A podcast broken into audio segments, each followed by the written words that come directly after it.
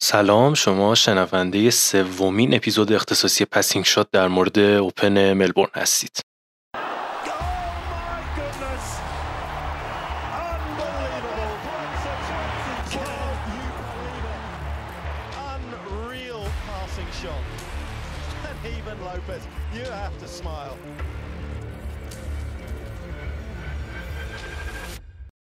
اما طی جمعه و شنبه بازی های محل سوم اوپن ملبورن انجام شد و همونطور که پیش بینی می کردیم حوادث جالبی هم در پی داشت مثل حذف ناومی اوزاکا و آندری روبلف که در ادامه بیشتر بهشون می‌پردازم. اولین بازی مهمی که قرار راجع بهش صحبت کنم مساف ناومی اوزاکا و اماندا آنیسیموواست خب با توجه به اینکه می‌دونیم اوزاکا ذاتا بازیکن سروالیه و اساسا یکی از دلایل موفقیتش تو قسمت زنان هم همین مسئله است اما بازیش برابر آنیسیمووا ثابت کرد که این حربه تو سال 2022 چندان قابل اطمینان و تکیه کردن نیست و می‌تونه پاشناشیر بازیکنی مثل اوزاکا هم حتی باشه. من تو اپیزودهای قبلی به دفعات اشاره کردم که سرو والی روی زمین سری نقش تعیین کننده ای داره اما همزمان تاکید هم کردم که پلن داشتن برای تک تک لحظات بازیه که تفاوت اصلی رو رقم می‌زنه. اینکه شما به طور یک نواخت تو service line دنبال serve volley باشی یا فقط بخوای عقب زمین بازی کنی به هیچ وجه کارساز نیست. مهم اینه که درست و به موقع از بازی تو نقاط مختلف زمین بهره ببری تا شانس پیروزیت بالا بره. کاری که اوزاکا مدت هاست در انجامش ناکامه و به اصطلاح دستش رو برای رقباش رو کرده. ست اول آنیسیمووا نه در service line و نه در دریافت عملکرد خوبی نداشت. احتمالا حربه خودش و تیمش قبل از بازی این بود که تو ست اول با نائومی بیشتر مدارا کنن و از ست دوم پلناشون رو اجرا کنن. تو ست دوم نکته ای که خیلی به چشم می‌خورد return های بلند آنیسیمووا بود. اتفاقا چندین ریترن وینر هم به دست آورد و به طور کلی همین شگرد باعث بریک کردن اوزاکا شد. اما مسئله اینجاست که اماندا برخلاف مهارتی که تو دریافت از خودش نشون داد تو خط سرو چندان رضایت بخش عمل نکرد. این فرصت بارها برای اوزاکا فراهم می‌شد که نبز رالی ها رو به دست بگیره به موقع خودش رو به تور برسونه و امتیاز بگیره. البته هر چقدر که از زمان بازی بیشتر گذشت و فشار از روی آنیسیمووا برداشته شد خصوصا تو ست سوم شاهد بودیم که با تمرکز بیشتری سرو می‌زنه. کیک سرو که تکنیک مناسبیه رو برای سرو رو این زمین انتخاب می‌کنه و نهایتا آزادانه تر تو زمین کار می‌کنه که خب خط به پیروزیش تو این مسابقه شد. در مورد اوزاکا فقط یک نکته رو اضافه کنم. به نظرم جدا از ضعفای فنی که تو بازیش مشهوده از نظر ذهنی و بدنی هم به شدت افت کرده. با توجه به روندی که تو 2021 داشت به نظرم لازمه که یک مشورت درست با تیمش داشته باشه و هدفش رو برای ادامه راه زودتر مشخص کنه. چون تنیسور خوبیه و می‌تونه تو بالاترین صد سالها بازی کنه. دومین دیداری که می‌خوایم بهش بپردازیم مساف اسلان کاراتسف و آدریان مانارینوه. اونم فقط به این دلیل که تو دوره فعلی تنیس اصولا خیلی کم پیش میاد که تکلیف اغلب امتیازات مهمه مسابقه روی تور مشخص بشه. این بازی پر بود از serve and volley passing shot و البته trick shot هایی که چند بار زده شد و حسابی هوادارا رو به وجد آورد. از حیث فنی به نظرم کاراتسف با وجود شکستش فرم خیلی بدی رو ارائه نداد. کماکان روی تور بیشترین امتیازات ممکن رو گرفت و تو خط سرو هم عملکرد نسبتا قابل قبولی داشت. اما چیزی که باعث ایجاد تفاوت تو این بازی شد جسارتی بود که مانارینو از خودش نشون داد.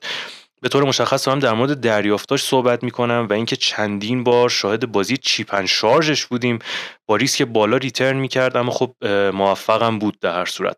مانارینا تو خط سرو خیلی مقتدر عمل کرد. وقتی سرو اول رو از دست می‌داد با برنامه سرو دومش رو می‌زد و به همین خاطر تعداد دابل فالتاش خیلی کم بود.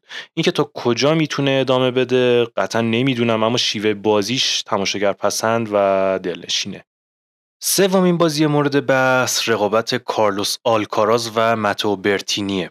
وسط بازی یه عکسی از ضربه فورهند آلکاراز در حالت فول استرش ترند شد و خوز مورگادو یکی از ژورنالیست های شناخته شده تو حوزه تنیس تفسیر جالبی ازش نوشته بود. اینکه کارلوس به واسطه اسپانیایی بودنش با نادال قیاس میشه خودش میگه شبیه فدررم اما اگر یک سرب این لحظه رو ببینه قطعا با جفتش مخالفه.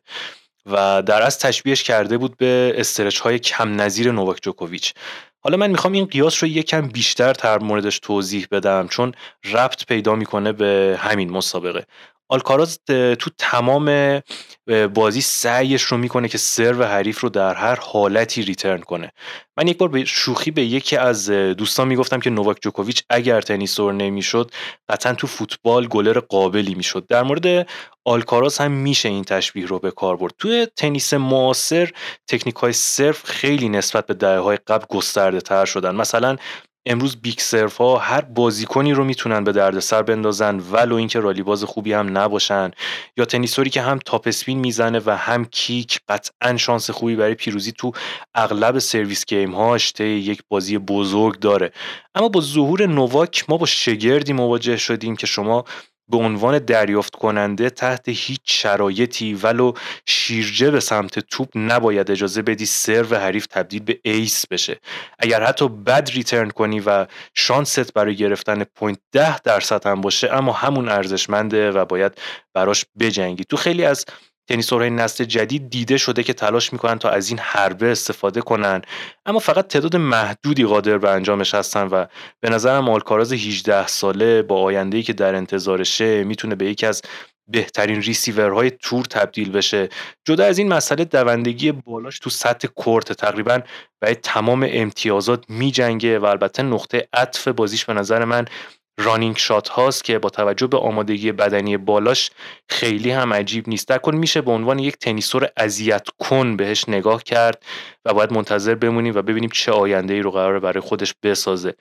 در مورد برتینی هم فکر می‌کنم به یک ثبات قابل قبول هم از جنبه فنی و هم روانی رسیده. تو خیلی از لحظات پر استرس بازی مسلط بود و تقریبا تمام تاکتیک های مد نظرش رو ارائه داد.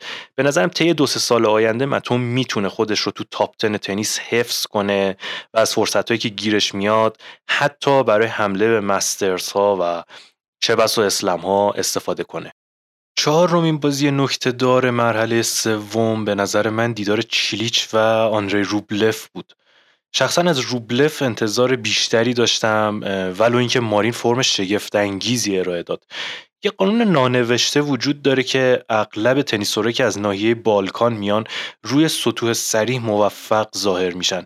نمونهش همین مارین چیلیچه. بعد از یه افت طولانی به نظرم دوباره به شرایط ایدئالش برگشته. فوقالعاده سرو می‌زنه فورهندهاش ویرانگره و البته اینساید این و اینساید اوت هایی که انجام میده با درصد بالایی تبدیل به امتیاز میشه. چیلیش برای موفقیت به چیزی جز اینا نیاز نداره. اگر توی یه روز خوب فرم مطلوب خودش رو ارائه بده کمتر تنیسوری قادره که شکستش بده. و فکر می‌کنم روبله فسیر یکی از بهترین نمایش های مارین طی دو سه سال اخیر شد. با وجود اینکه تو خط سرو اصولا موفق عمل می‌کنه با ریترن های بینقص چیلیچ اصلا نتونست خودش رو طی بازی پیدا کنه آندری روبله و همین اصلی ترین دلیل شکستش بود.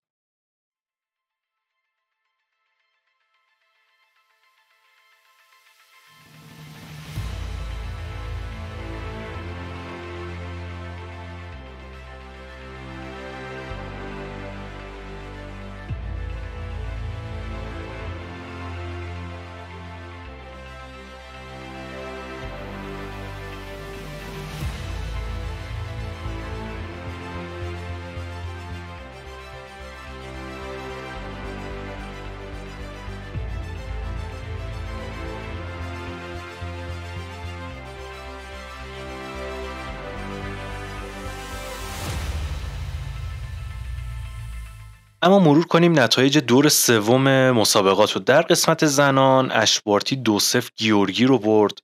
آنیسیمووا همونطور که بهش پرداختیم دو یک اوزاکا رو شکست داد. مدیسون کیز دو یک وانگ رو برد ساکاری دو صفر. کودرمتووا رو شکست داد بادوسا دو یک. کوستیوک رو شکست داد کرچیکووا دو یک. استاپنکو رو برد پگولا دو صفر. پاریزاس دیاز رو از پیش رو برداشت آزارنکا دو صفر. اسویتولینا که تو اپیزود بعدی در مورد آزارنکا بیشتر صحبت می‌کنم. کیرستیا دو صفر. پاولیو شنگووا رو شکست داد شویونتک دو صفر. کاساتکینا رو برد زاوالنکا دو یک. وندروسووا رو شکست داد. کانپی دو یک انگلیس رو برد. مرتنز دو صفر ژانگ هالپ دو صفر. کووینیچ کورنه در ادامه شگفتی سازیهاش دو یک. زیدانشک و کالینز دو یک تاوسون رو از پیش رو برداشت. تو قسمت مردان هم مانارینو 3 1 کاراتسف رو برد نادال 3 1 خاچانوف زوورف 3 0 آلبوت کارنیو بوستا 3 1 کوردا شاپووالوف 3 1 اوپلکا برتینی 3 2 آلکاراز مونفیلس 3 0 گارین کچمانوویچ 3 1 سونگو چیلیچ 3 1 روبلف دمینور 3 0 آندوخار سینر 3 1 دنیل اوژالیاسیم 3 0 اونز مدودف 3 0 وان د زانشلوپ کرسی سه صفر اوکانل سیتسیپاس سه یک بنوا پر و فریتز سه دو باتیساگوت رو مغلوب کرد. یکی از اتفاقات ویژه تورنمنت امسال بازگشت رافائل نادال به تور بعد از قریب پنج ماه دوری بود. خب ما می‌دونیم که رافا قبل از شروع مسابقات گرند ملبورن در مسابقات دستگرمی ملبورن شرکت کرده بود مسابقاتی که اتفاقا در همین ورزشگاه رادلیور که در از کورت اصلی مسابقات ملبورن هم به حساب میاد برگزار می‌شد. رافا اونجا تونست قهرمان بشه فرم خوبی از خودش ارائه داد و خب وارد گرند استرالیا شد. شاید با توجه به اینکه از قبل ما می‌دونستیم که استرالیا هدف اصلی رافا هیچ وقت نبوده تورنمنت صرفا آزمایشی رو پشت سر بذاره در اینجا. اما خب فرم خوبی که از خودش ارائه داده در کنار اتفاقاتی که بعد برای نوواک جوکوویچ به وجود اومد یه مقدار هواداری رافا رو امیدوار کرد که شاید تورنمنت ملبورن امسال بتونه نقطه عطفی باشه در کارنامه رافا و حتی اینجا قهرمان هم بشه. این بازی آخرش برابر کارن خاچانوف رقابت سختی بود ولی خب با جون دل رافا بازی کرد و پیروزی خیلی ارزشمندی رو هم به دست آورد. با هم گوش کنیم صحبت های رافا در کنفرانس مطبوعاتی بعد از مسابقه رو که شنیدنش خالی از لطف نیست. You've spoken each after each win about how special it is at the moment to play and have success. Um, how are you feeling? And are you starting to dream that you might be able to make a semi, a final here, really push for the title? Oh, I am just enjoying every single day. No, today I played my best match without a doubt since I came back, and that's a, a very positive and a special thing for me. Know, I played here in the nice session with a great crowd and uh, against a, a very good opponent and be able to to increase my level. Uh, that match is is a is a very positive thing. You know, I'm very happy. I am uh, enjoying every single moment, and uh, I.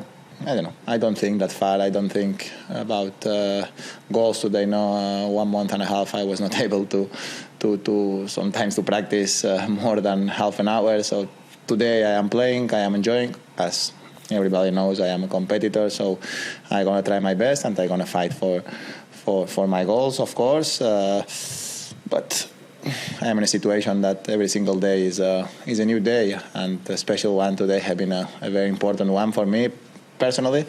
Uh, and I just want to, to keep going. You know, after tomorrow, another another chance against a, a very tough opponent again. So let's see what what can happen. But of course. Uh, today, uh, as I said, against the tougher opponent I played since I came back, I was able to to to reach, I think, a very very good level of tennis.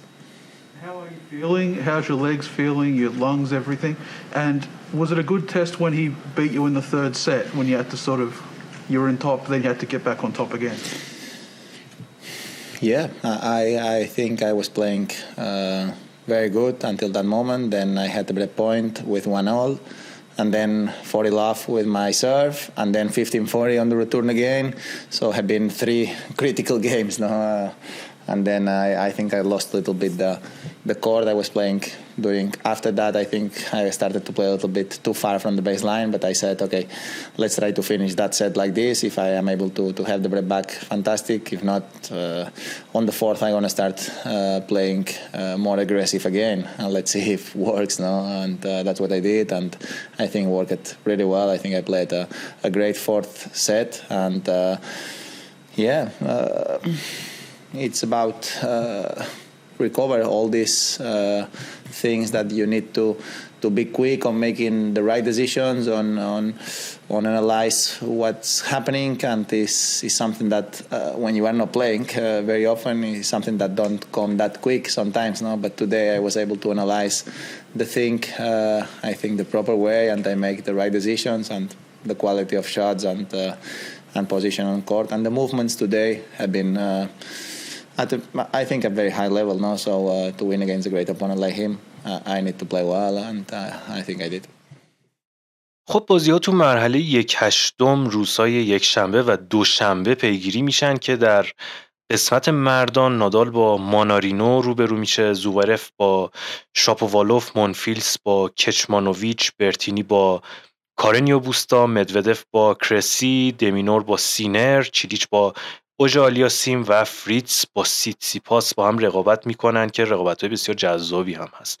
تو قسمت زنان هم بادوسا با کیز کرچیکووا با آزارنکا پگولا با ساکاری بارتی با آنیسیمووا کالینز با مرتنز شویونتک با کیرستیا کانپی با سابالنکا و حالب با کورنه قرار هستش که رو در روی هم قرار بگیرن. اما خب این اپیزود هم به آخرش رسید. فراموش نکنید که تو تمام پادگیرها ما رو با شناسه پی شات مگ دنبال کنید. صفحات اجتماعی ما در توییتر و اینستاگرام هم با همین اسم در دسترسن. ممنون از اینکه تحمل کردین و شنونده سومین اپیزود ویژه ما در مورد اوپن ملبورن بودید. تا قسمت بعد خدا نگهدارتون.